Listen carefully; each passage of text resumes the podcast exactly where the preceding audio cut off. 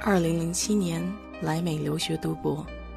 和众多留学生一样，过着毕业、工作、生活的平凡日子，也遇到过挫折，也遇到过欣喜，也茫然，也愤愤，就想着与你分享些我的小感触，和你共鸣共勉。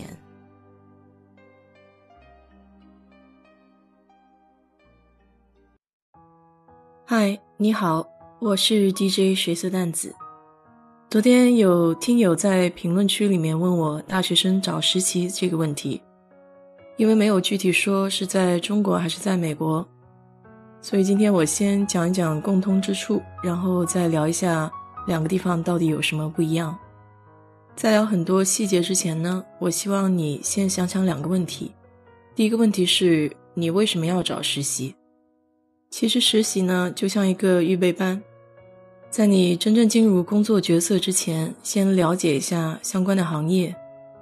包括工作具体到底是什么样子，与学习有什么区别。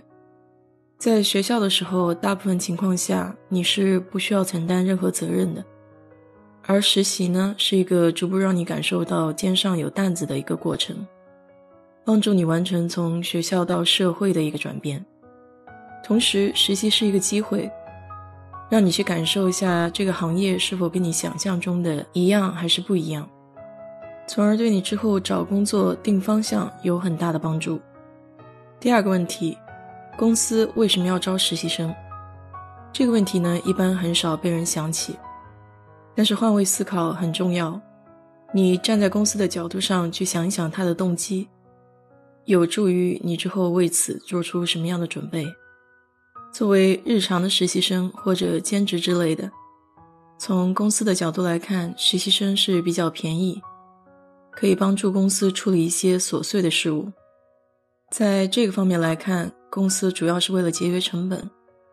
所以相应的对实习生的要求不会那么高，基本上对行业有所了解，熟悉办公软件和器材，最重要的就是你愿意吃苦，然后有时间。而正式的实习项目，比如一些大公司的暑期实习生项目，则是作为正式招聘的前奏，一般拿到实习的学生基本上后来都会拿到正式的录取通知书，所以他们在招聘实习生的时候和正式的招聘差异不会太大，人力资源和相关的部门经理都会参与其中，对你的考察也会更为全面，更看重潜力而非当前的能力。因为实习的目的有所不同，所以你自己要做好你自己实习的定位。如果是为了今后找工作而铺垫的话，你就需要规划好你每一步实习能学到什么样的东西，是否对你最终的那个目标有帮助。虽然大学生在学校的时候也有相关的专业，但是毕竟还年轻，可塑性比较强。如果说你自己不喜欢自己学的这个专业，想要转行业的话，这个时候是一个最好的时机。平时呢，就对你喜欢的这个行业相关的一些公司做出一些了解，不要临时抱佛脚。下面再来看一看从哪些渠道去找实习。那么在这里呢，在美国和在中国就会稍许有点区别。在美国，每个学校都有一个求职中心，这些地方呢，会对找实习提供相对应的服务，比如说修改简历，或者提供一些工作的信息。在找实习之前呢，你最好跟这里的相关工作人员约一个面谈，聊聊自己的意向，然后听听他们的一些建议。在美国，每年的暑期实习生基本上招聘是从春季开始，所以各大公司呢，会到相对应的学校里面去招聘。这时候呢，你就着装正式一点，带上自己的简历，去每一个展台介绍自己，尽量让招聘人员对你有一个深刻的印象。那么在国内呢，就要利用好学校的论坛。以南京大学为例的话，小百合的 B B S 上面就有很多的兼职版、实习版，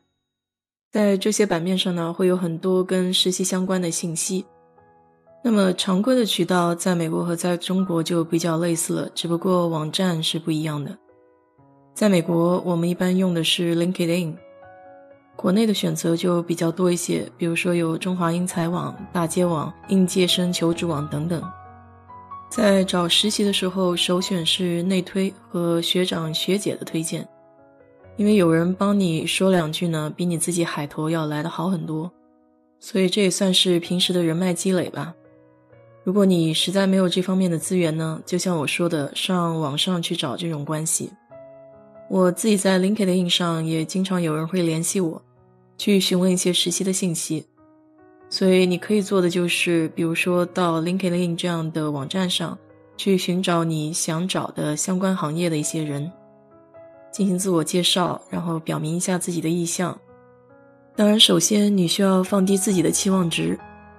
因为发信给十个人，能有一个人回你就很不错了，但是试总比不试强。在找实习的时候呢，尽量不要给自己设太多的条条框框，比如地域上的限制。如果你认为这个实习对你很有帮助，实习的工资也够你在当地生活的话，我认为去异地实习也是一种很好的体验。如果是找日常实习生的话，以上的方式都不奏效的情况下，有一种不得已的办法你也可以尝试，那么就是带上简历，穿得稍微正式一点，直接到写字楼找到相关的公司做毛遂自荐。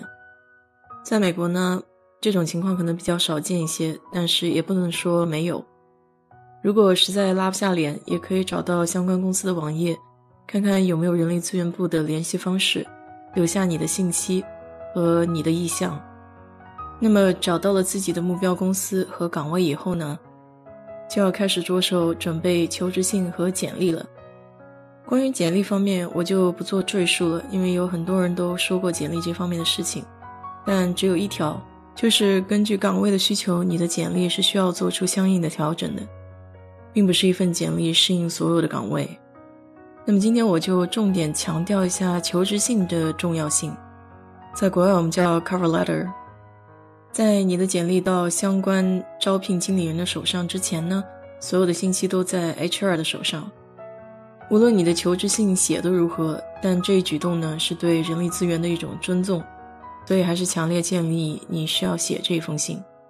那么信的内容呢，就需要根据岗位的要求写出自己对应的特质，算是让招聘单位知道为什么我需要招你，而不是别人。强调一下自己与这个岗位的匹配度，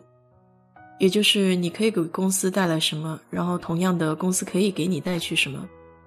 因为招聘过程呢是一个相互匹配的过程，所以你需要体现出自己的自信心，认为自己可以给公司带去价值的同时，你也希望公司给你提供什么样的平台，这样呢才是一个正确的求职观念。最后再说一点注意事项吧，无论是在国内还是国外，需要降低自己上当受骗的可能性，所以尽量还是找一些比较靠谱的公司。在去应聘之前，在网上把公司的信息多了解了解，这样呢也能体现你对找工作这件事情一个认真的态度。好了，今天这个话题呢说的有点长，但是如果你还有什么其他的问题需要问我的话，欢迎在我的评论区留言，希望可以帮助到你，谢谢。